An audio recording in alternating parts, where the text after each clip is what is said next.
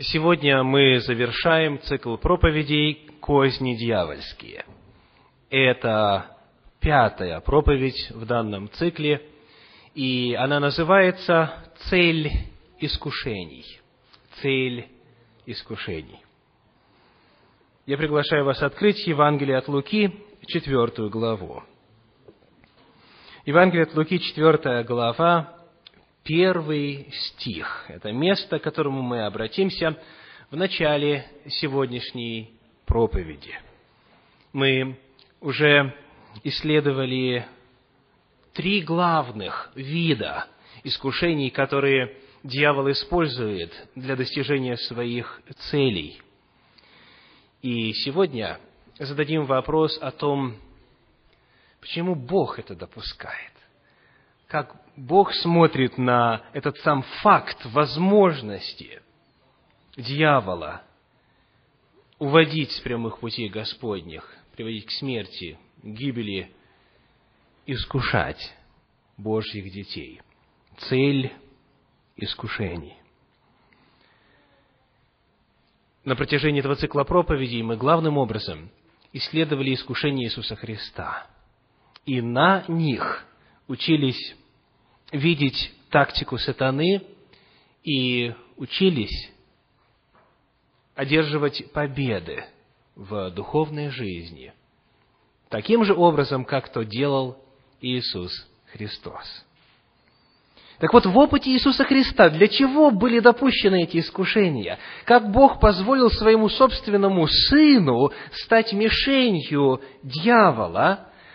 Почему это в жизни Иисуса Христа было допущено. Луки 4 глава 1 стих.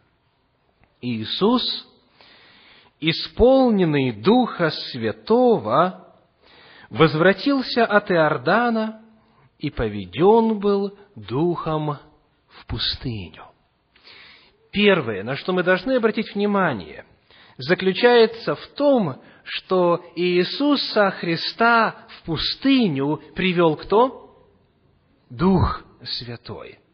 Это было дело Духа Святого, это была воля Святого Духа, это было Его стремление, и в исполнении воли Духа Святого Иисус Христос там оказался. Во-вторых, Дух Святой, ведя Иисуса Христа в пустыню, делал это с вполне определенной целью. Какой же? Посмотрим, как начало искушения Иисуса Христа в пустыне описывается в Евангелии от Матфея в 4 главе. Матфея 4 глава, тоже стих 1. Матфея 4 глава, 1 стих. Тогда Иисус возведен был духом в пустыню для искушения от дьявола. Дух Святой ведет Иисуса Христа специально для этой цели. Он хочет, чтобы Иисус Христос был искушаем от дьявола в пустыне. Дух Святой не просто ведет Иисуса Христа отдохнуть или уединиться, или помолиться, Он ведет его с целью стать мишенью искушений сатаны. Не странно ли звучит? В особенности в контексте молитвы «Не введи нас в искушение».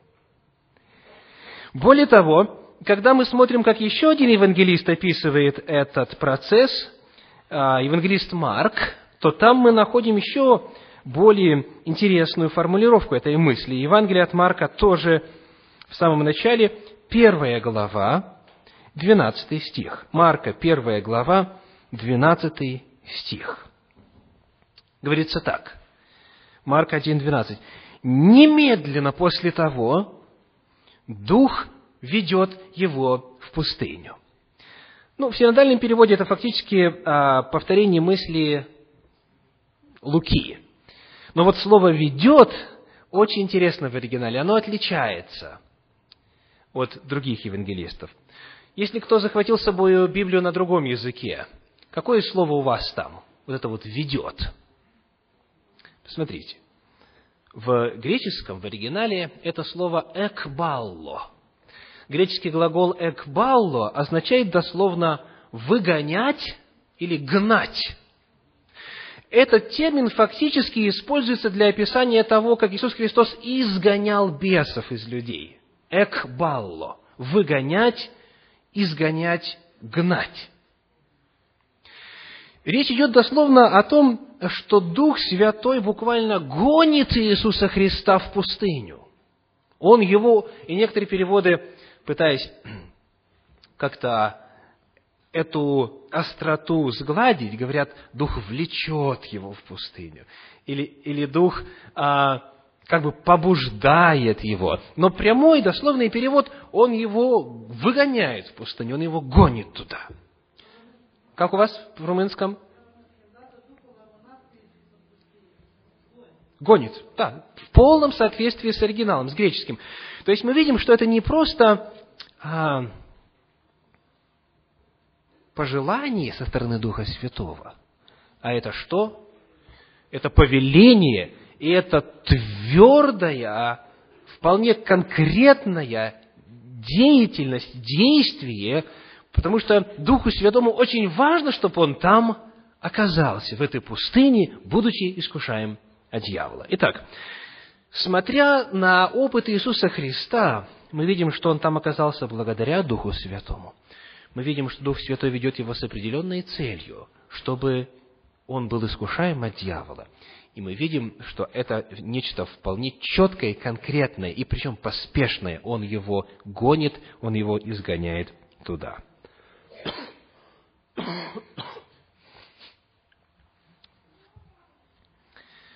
Таким образом, опыт Иисуса Христа показывает, что была какая-то очень важная цель этого действия. Это не было случайно, это не произошло мимоходом, это не было несчастьем, это не было неудачей. Это была божественная цель.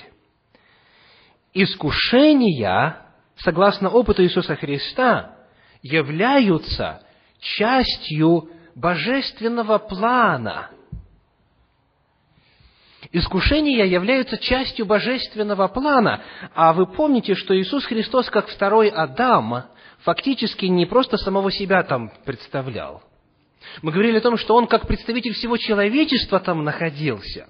То есть это означает, что в лице Иисуса Христа показано, как Бог смотрит на искушения для всех нас, для всего человеческого рода. Дух Святой поведет нас к искушениям. Для чего? Почему искушения являются частью божественного замысла? Давайте посмотрим, что означает глагол «искушать», существительное «искушение», опять же, в разных переводах, которые э, принесены сегодня, и главное, в подлиннике, в древнегреческом языке, в оригинале. Перед нами древний греческий глагол «пейразо» или «пейрадзо» и существительное «пейрасмос». «Пейрасмос». Давайте посмотрим, как эти слова переводятся в разных местах Священного Писания. Во-первых, я приглашаю вас обратиться к книге «Деяния апостолов», 9 главе. «Деяния апостолов», 9 глава, 26 стих – Деяния апостолов, глава 9, стих 26. Это первый пример, который мы рассмотрим для изучения этого слова. Савл прибыл в Иерусалим и старался пристать к ученикам, но все боялись его, не веря, что он ученик. Как вы думаете, какое слово здесь является переводом древнегреческого «пейрадзо»? Старался. Старался. Слово «пейрадзо» означает пытаться, стараться, предпринимать какие-то усилия. В этом же смысле 16 глава Деяния апостолов, 7 стих, 16 глава, 7 стих, «Дошедший до миссии, предпринимали идти в Вифинию, но Дух не допустил их. А здесь какое слово? Предпринимали. То есть они, они старались, они пытались, они что-то делали для того, чтобы попасть туда, но Дух Святой их не допустил. Деяния 16.7 предпринимали. Итак, он пытался пристать к ученикам, они пытались, они предпринимали. Слово «пейрадзу», во-первых, означает пытаться, предпринимать попытки, стараться. В этом слове, вот по крайней мере в этом значении, нет ничего негативного, правда? Даже нет и доли какой-то коннотации, которая говорила бы о зле, о, о чем-то плохом, о каких-то плохих целях и так далее. Идем дальше. Посмотрим, как еще переводится это слово. Евангелие от Иоанна, 6 глава, 6 стих. Иоанна, 6 глава, 6 стих. Иоанна 6,6 говорит, «Говорил же это, испытывая его, ибо сам знал, что хотел сделать». Иоанна 6,6. Кто описывается? Иисус Христос, который говорит нечто Филиппу, и дальше сказано, он это говорил пейрадзо, испытывая его. И Иисус Христос совершал вот это действие, и оно переведено здесь как? Испытывать.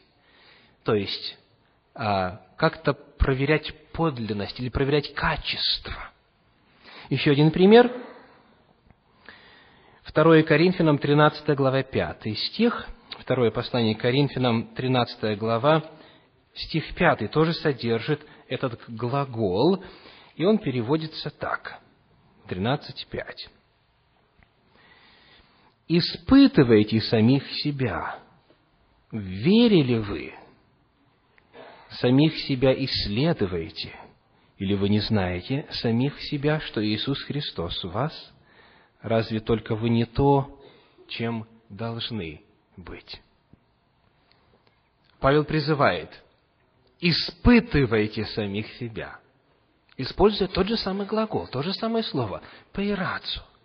Итак, здесь перед нами использование этого глагола в смысле проверки, как бы самоанализа, испытания качества, испытания прочности. И в-третьих, это слово используется вот в каком значении – Евангелие от Матфея, 19 глава, 3 стих. Матфея 19, 3. «И приступили к нему фарисеи, и, искушая его, говорили ему, по всякой ли причине позволительно человеку разводиться женою своею?» Здесь оно переведено как «искушали». Тот же самый глагол, то же самое слово. Они искушали Иисуса Христа – стремясь уловить его и показать, и фактически привести его к греху, что потом можно было осудить. Первое послание Фессалоникийцам, 3 глава, 5 стих, использует этот глагол вот как. Первое Фессалоникийцам, 3 глава, 5 стих. «Посему и я, не терпя более, послал узнать о вере вашей, чтобы как не искусил вас искуситель, и не сделался тщетным труд наш. Искусил. Чтобы не искусил искуситель. 1 Фессалоникийцам 3, 5. Итак, подведем некоторые промежуточные итоги. Слово, которое используется для описания того, что делал дьявол по отношению к Иисусу Христу, Слово, которое используется для описания того, для чего Дух Святой вывел Иисуса Христа в пустыню. Это слово многозначно.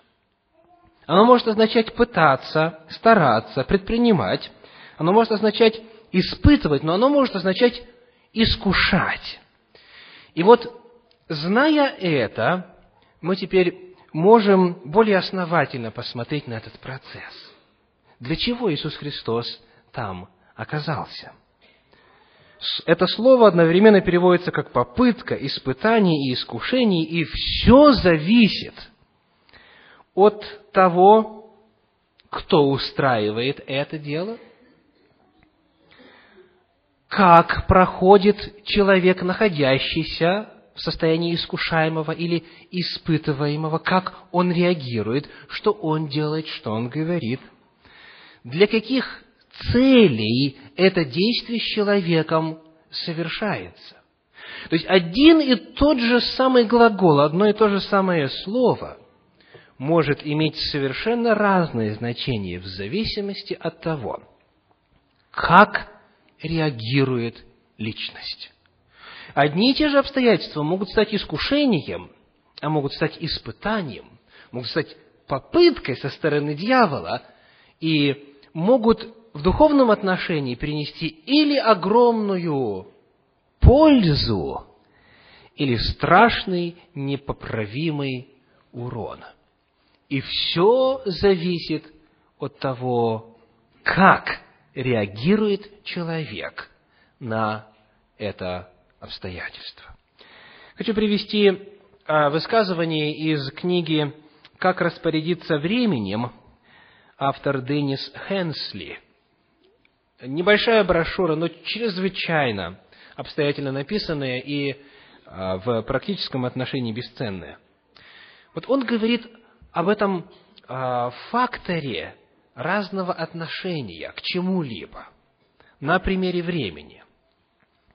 И вот он говорит, для одного человека звук будильника подобен стартовому пистолету, дающему сигнал о возможности вступить в ежедневную гонку.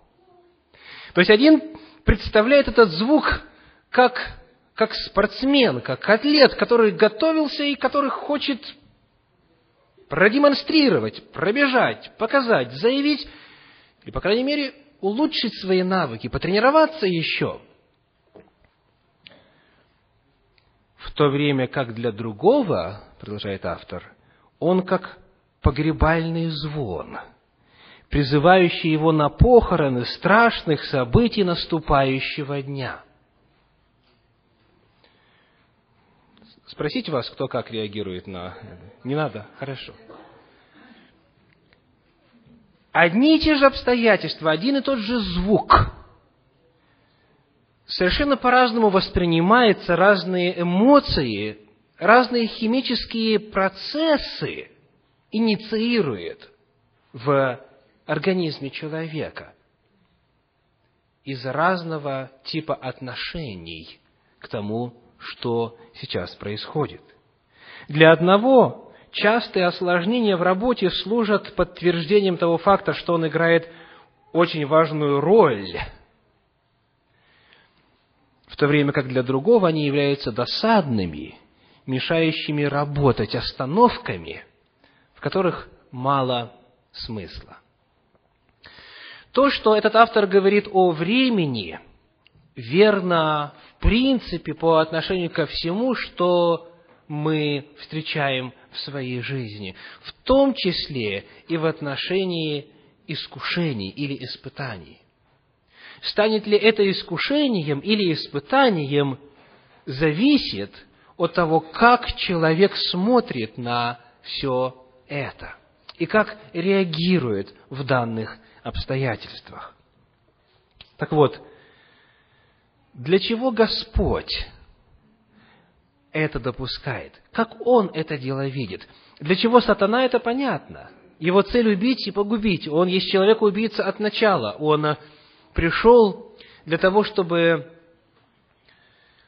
людей лишить жизни вечной. Но вот Господь, как Он на это смотрит? Как Иисус Христос смотрел на искушение? Вот это нечто, научившись чему? мы сможем быть гораздо более успешными в духовной войне и гораздо чаще выходить победителями из духовной битвы. Если нам удастся увидеть, проникнуться, принять, согласиться и сделать это своей жизненной философией, то, как Бог смотрит на искушение. Итак, что они значили для Иисуса Христа. каков смысл в искушениях с точки зрения священного писания. Первое заявление касательно смысла, которое я хотел бы сделать сегодня, звучит так. Искушения – это свидетельство действия Святого Духа в человеке. Я повторю. Искушения – это свидетельство действия Святого Духа в жизни человека. Задумаемся на мгновение. Нужно ли дьяволу искушать того, кто с ним, кто его?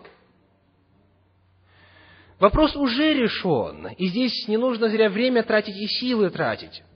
Дьявол будет искушать тех, кто стоит на дороге к Богу, кто для дьявола представляет собой опасность, кто может оставить вот стан дьявола и перейти к Господу и обрести жизнь вечную, еще и многим другим людям помочь в этом деле. Когда мы читаем повествование о искушении Иисуса Христа, и у евангелиста Марка это наиболее ярко выражено, мы обнаруживаем следующее. Марка 1 глава, стихи с 9 по 12. Марка 1 глава, стихи с 9 по 12. «И было в те дни, пришел Иисус из Назарета Галилейского и крестился от Иоанна в Иордане. И когда выходил из воды, тотчас увидел Иоанн разверзающиеся небеса и духа, как голубя, сходящего на него. И был глаз небес, «Ты, Сын мой возлюбленный, в котором мое благоволение». Немедленно после того Дух ведет его в пустыню. То есть мы видим, как только Дух Святой не сходит на Иисуса Христа, Он немедленно начинает себя проявлять.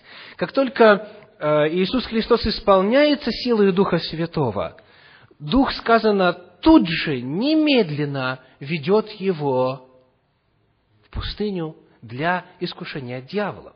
Посему, если искушения происходят с человеком, если дьявол пытается его сбить с пути, это свидетельствует о том, что в этом человеке Дух Святой, что у него есть вот это божественное начало, что он идет к Богу, и дьяволу это не нравится. Посему чуть а, позже мы обратимся подробнее к стиху, где сказано «Не сторонитесь этого, как приключения для вас странного, потому что для всякого возрожденного от Святого Духа христианина это естественный фон, на котором развивается и протекает вся его духовная жизнь.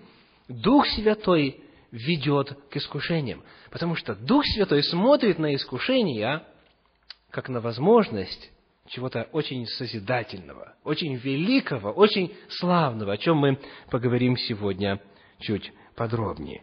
Итак, смысл в искушениях, каков он? Во-первых, Священное Писание говорит о том, что искушение – это свидетельство действия Святого Духа в жизни человека.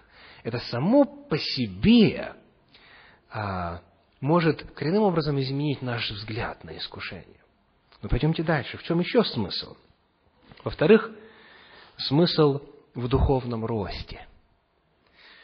Искушение – это способ духовно расти. Искушение – это способ духовно укрепляться. Давайте посмотрим, как это было правдой, истинной в опыте самого Иисуса Христа. В Евангелии от Луки во второй главе рассказывается об Иисусе Христе следующими словами. Луки 2 глава, стихи 40 и 52. Луки 2 глава, стихи 40 и 52. «Младенец же возрастал и укреплялся духом, исполняясь премудрости, и благодать Божия была на нем». Описывается Иисус Христос, который только что был посвящен на сороковой день своей жизни Господу в храме, и вот они вернулись домой, и сказано, что он возрастал, укреплялся духом, исполнялся премудрости, благодать Божья была на нем. То есть Бог начал действовать в этом младенце когда? С самого начала. Чуть дальше, читая, мы обнаруживаем 52 стих во второй главе Евангелия от Луки, где сказано, Иисус же преуспевал в премудрости и в возрасте, и в любви у Бога и человеков. Здесь описывается, когда ему было сколько? Двенадцать лет. Двенадцать.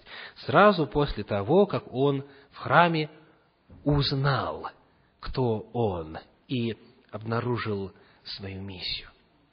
Во младенчестве, в отрочестве мы видим, как наличествовал духовный рост у Иисуса Христа. С самого начала вот этот вот термин «возрастал», «пребывал», «умножался», «увеличивался». То есть он духовно рос, он освещался, он зрел с самого начала.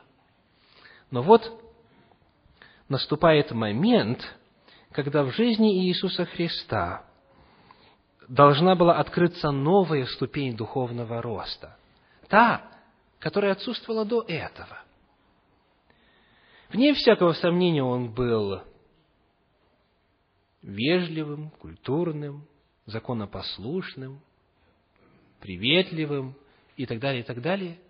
Он был нравственным, совершенным человеком.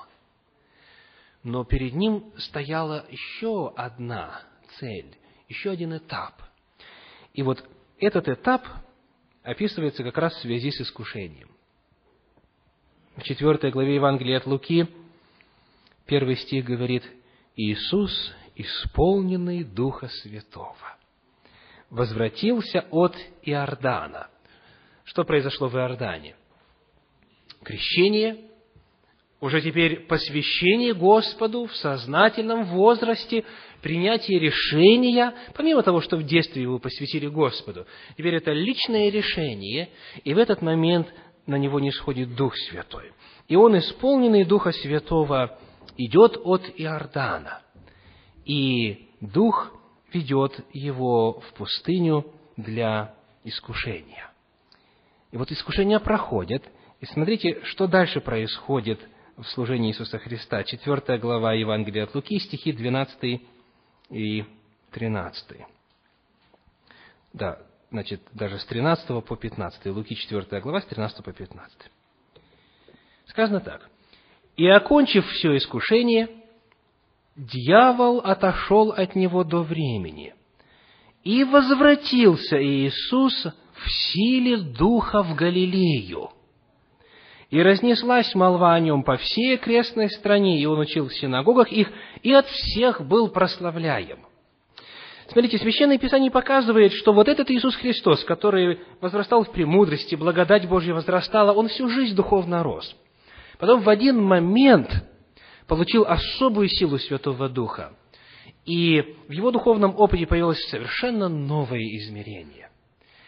И для того, чтобы это могло иметь место, он подвергся искушению, он подвергся испытанию. Он из пустыни выходит каким? Согласно 13 стиху или 14, он возвращается в силе Духа. То есть Дух Святой фактически благодаря этим искушениям его укрепил, он сделал его еще более сильным речь идет о том, что благодаря этому искушению был духовный рост. То, чего у Иисуса Христа не было до этого. Открылось новое измерение, новая грань, новый этап духовного роста. И служение его было очень успешным. Молва расходится во всей окрестной стране, он от всех прославляем. Так, во-вторых, мы видим, что искушения нужны для чего? Для духовного роста, для укрепления духом, для того, чтобы стяжать еще новые измерения в служении Господу. И вот то же самое верно и в отношении нас. Мы читаем, например, в послании Иакова, в первой главе, в стихах со 2 по 4 об искушениях следующее. Иакова, первая глава, стихи со 2 по 4 говорят так – с великою радостью принимайте, братья мои, когда впадаете в различные искушения. С великою радостью. Почему? Зная, зная, что испытание вашей веры производит терпение, терпение же должно иметь совершенное действие, чтобы вы были совершенны во всей полноте, без всякого недостатка. Итак, как и в случае с Иисусом Христом, так и для нас Священное Писание говорит, цель вот этих искушений или испытаний заключается в том, чтобы мы были совершенны, чтобы мы совершенствовались, потому что только благодаря преодолению искушений грешная природа человека в состоянии подниматься, возвышаться, освещаться и возвращаться назад к славному положению, для которого Господь ее сотворил. Рядышком в первом послании Петра в четвертой главе на эту тему говорится так. 1 Петра, 4 глава, стихи 12 и 13. 4 глава, 12 и 13. «Возлюбленные, огненного искушения для испытания вам посылаемого не чуждайтесь, как приключение для вас странного, но как вы участвуете в христовых страданиях, радуйтесь, да и в явлении славы Его возрадуетесь и восторжествуете. Вы участвуете в христовых страданиях. В каких, позвольте спросить?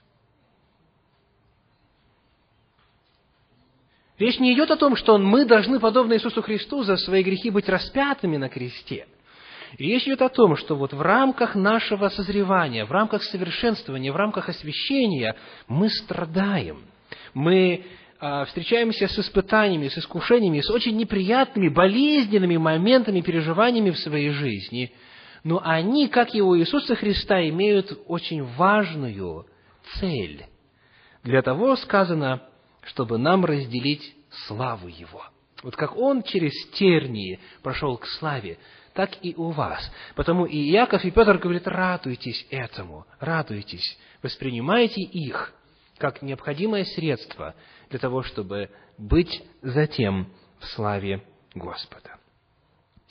Итак, во-первых, мы находим, что искушение – это свидетельство действия Духа Святого в жизни человека. Во-вторых, искушение – это способ духовного роста для человека. В-третьих, искушение – это урок доверия Богу. Искушение показывает нам, что мы своими силами не в состоянии решить свои духовные проблемы. Что, полагаясь на свои силы, мы, скорее всего, упадем и падаем, и будем продолжать падать до тех пор, пока не ухватимся за Господа, пока надменность и самонадеянность не уступит место смирению и полному доверию Господу. Очень многие люди пытаются бороться с искушениями сами. Я лично был свидетелем, например, того, как некоторые молодые люди говорили, я никогда не стану жертвой соблазна в сфере седьмой заповеди. И потом проходило время, и именно вот эта самоуверенность стала причиной их падения. Они надеялись на себя, на свои силы.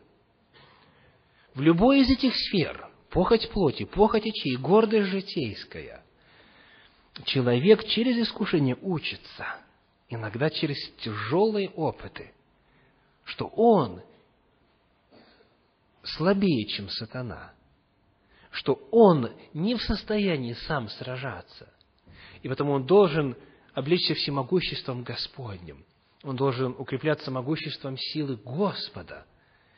И вот в опыте Иисуса Христа как раз именно это происходило. Давайте посмотрим на послание к евреям, пятую главу. Евреям, пятая глава, стихи 7 по 10. Евреям 5 глава, стихи 7 по 10. Так и Христос не сам себе присвоил славу быть первосвященником, но тот, кто сказал ему, «Ты сын мой, я ныне родил тебя». Как и в другом месте говорит, «Ты священник вовек по чину Милхиседека». Он в одни плоти своей сильным воплем и со слезами принес молитвы и моления, могущему спасти его от смерти, и услышан был за свое благоговение. Хотя он и сын, однако страданиями навык послушанию, и, совершившись, сделался для всех послушных ему виновником спасения вечного и так далее. Некоторые слова нуждаются в комментарии, потому что мы так больше не говорим по-русски, в современном русском языке. Во-первых, давайте посмотрим, что значит навык послушанию. Научился. Дословно научился. Он научился послушанию благодаря страданиям, благодаря искушениям. И он иногда должен был сильным воплем и со слезами приносить молитвы и моления Богу. То есть даже Сын Божий, будучи человеком на земле, он должен был понять и познать на опыте, через искушение, через вот эти скорби, свою зависимость от Бога свою недостаточность, как представителя человеческого естества, самому справляться с искушениями сатаны. И потому даже он должен был этому учиться, учиться доверию, учиться послушанию, учиться обращаться к Господу. И он одерживал победу благодаря подкреплению Духа Святого и ангелов – мы уже читали с вами, что ангелы служили ему. А помните в Гефсиманском саду, когда тоже шло борение, и Иисус Христос молится и говорит, если возможно, доминует меня чаша сия, но пусть Твоя воля будет, не моя. Здесь между нами вновь столкновение разных, а, разной воли. И вот сказано, пришел ангел, для тех, кто конспектирует Луки 22 глава стихи с 40 по 43, Луки 22, 40 по 43, явился ангел и что делал? Укреплял его, помог ему принять это решение. То есть мы видим, что даже Иисус Христос учился доверию, даже Иисус Христос учился смирению, и его опыт демонстрирует волю Божью для всех нас. Итак, в-третьих, искушение – это урок доверия Богу, так как своими силами человек не в состоянии держать победу, и мы видим это в опыте Иисуса Христа. И то же самое мы читаем о нас. Давайте посмотрим на первое послание Коринфянам, 10 главу, стихи 12 и 13. 1 Коринфянам, 10 глава, стихи 12 и 13. «Посему, кто думает, что он стоит, берегись, чтобы не упасть. Вас постигло искушение не иное, как человеческое, и верен Бог, который не попустит вам быть искушаемыми сверх сил, но при искушении даст и облегчение, так, чтобы вы могли перенести». Апостол Павел говорит – не думайте, что вы в состоянии поразить лукавого. Не думайте, что вы в состоянии выйти победителями из столкновения с дьяволом. Если вы думаете, что вы стоите, берегите, чтобы не упасть. Но знайте, что есть что? Есть помощь. Господь обещал, что Он не даст вам искушения сверх сил. И если вы на Него полагаетесь, вы непременно выйдете победителями. Итак, в-третьих, искушение – это урок доверия Богу. И, в-четвертых, искушение – это подготовка к служению. Искушение – это способ подготовки к служению для Господа и ближних. Посмотрим вначале, как это было верно в опыте Иисуса Христа. Деяния апостолов, 10 глава, стих 38 говорит – Деяния апостолов, 10 глава. Давайте прочитаем 37 и 38. «Вы знаете происходившие по всей Иудее, начиная от Галилеи, после крещения, проповеданного Иоанном, как Бог Духом Святым и силою помазал Иисуса из Назарета, и Он ходил, благотворя и исцеляя всех обладаемых дьяволом, потому что Бог был с ним. Вот эта сила Святого Духа, который, я напомню, снизойдя на Иисуса Христа, тут же повел его в пустыню, эта сила, она была нужна для того, чтобы совершать служение. То есть, прежде чем начать свое общественное служение, Иисус Христос должен был подготовиться к этому. Он должен был пройти испытания. И когда Он их прошел, Он мог теперь силою, славою, с популярностью, чрезвычайной известностью и любовью в народе совершать это дело. Итак, а, Дух Святой использует искушение для того, чтобы готовить людей к служению, для того, чтобы они были пригодны Господу, чтобы они были полезны людям, они были полезны церкви, чтобы они могли совершать служение.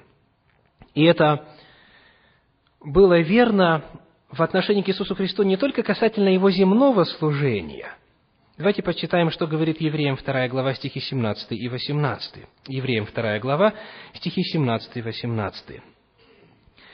«Посему он должен был во всем уподобиться братьям, чтобы быть милостивым и верным первосвященником пред Богом для умилостивления за грехи народа.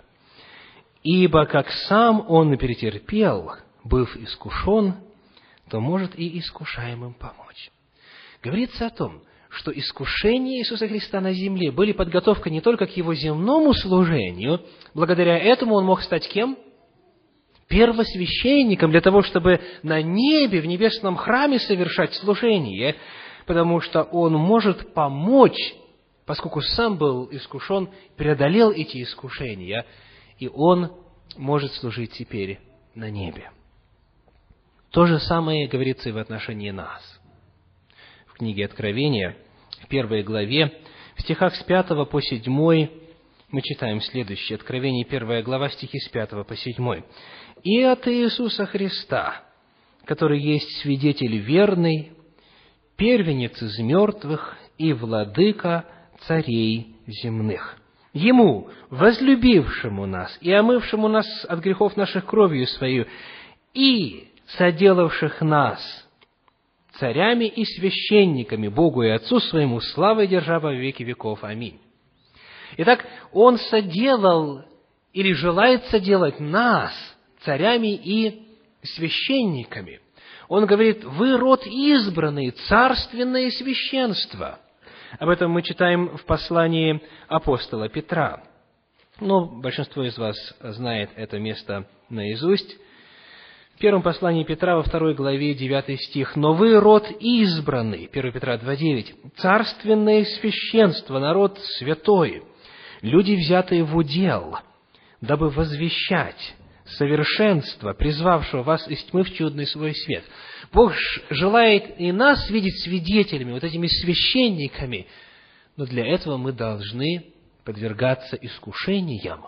В них – востребовать силу Божью, в них выходить победителями, через них укреплять свой характер, через них духовно расти и таким образом быть потребными Господу для служения. И причем не только здесь, на земле. Книга Откровений, 7 глава, стихи с 13 по 15 открывает удивительную истину. Откровение 7 глава, стихи с 13 по 15. И начав речь один из старцев спросил меня, «Сие, облеченные в белые одежды, кто и откуда пришли?» Я сказал ему, «Ты знаешь, господин». И он сказал мне, «Это те, которые пришли от великой скорби. Они омыли одежды свои и убелили одежды своей кровью Агнца. За это они пребывают ныне пред престолом Бога и служат Ему день и ночь в храме Его, и сидящий на престоле будет обитать в них. Служение человека, прошедшего через испытания и искушения, подготовленного ими, простирается не только здесь, на земле, но и на небе, в небесном Божьем храме, во святом городе Иерусалиме, будет служение для таковых. Поэтому смысл в искушениях чрезвычайно велик. Мы находим, что искушение, во-первых, является свидетельством чего?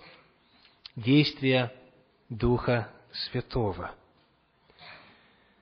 Во-вторых, это способ духовного роста и освящения.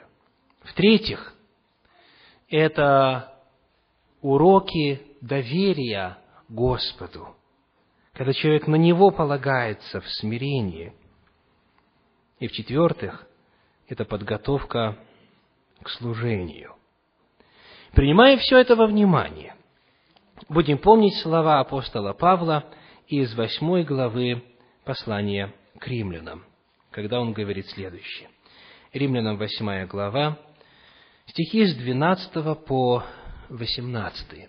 Когда дьявол искушает нас похотью плоти, похотью очей, гордостью житейской, во всех способах, модификациях и различных видах, будем помнить, что Господь смотрит на все это как на большой потенциал. И апостол Павел пишет, 8 глава Римлянам, стихи с 12 по 18. «Итак, братья, мы не должники плоти, чтобы жить по плоти. Ибо если живете по плоти, то умрете, а если духом умерщвляете дела плотские, то живы будете. Ибо все, водимые Духом Божьим, суть сыны Божьи. Потому что вы не приняли духа рабства, чтобы опять жить в страхе, но приняли духа усыновления, которым называем Ава Отче. Сей самый Дух свидетельствует Духу нашему, что мы дети Божьи. А если дети, то и наследники, наследники Божьи. Сонаследники же Христу, если только, условие, если только с Ним страдаем, чтобы с Ним и прославиться. Ибо думаю, что нынешние временные страдания ничего не стоят в сравнении с той славой, которая откроется в нас. Когда мы во время всякого искушения представляем очень четко и явственно вот эти два пути и два конечных пункта назначения. С одной стороны, тех, кто падает в искушение, с другой стороны, тех, кто побеждает тогда искушение приобретает совершенно другой смысл. Апостол Павел говорит, все, через что нам приходится здесь проходить. И кому-то это может казаться очень тяжелым и тяжким, и вот здесь самоконтроль, и тут самообладание, и этого нельзя, и другого нельзя. Апостол Павел говорит, все это ничего не стоит. В действительности ничего не стоит – по сравнению с той славой, которая нас ожидает. И все это есть подготовка к той вечной славе. Дорогие братья и сестры, уважаемые присутствующие, никогда не теряйте эти вселенские масштабы из вида. Никогда не теряйте из вида смысл искушений. Помните, что победа гарантирована, потому что представитель человечества уже одержал победу. В лице Иисуса Христа все искушения – он во всем был искушен, но одержал победу. Все искушения преодолены. И эта победа наша, если мы с Господом полагаемся на Него и пользуемся всем тем, что и Иисус Христос использовал для того, чтобы одерживать победу над дьяволом. То даст Господь каждому из нас уповать на, на Него постоянно – даст победы, даст уверенность, даст радость в искушениях, потому что мы осознали, поняли и живем, и на практике ощущаем, насколько важным составляющим духовного опыта они являются. А награда ждет. Аминь.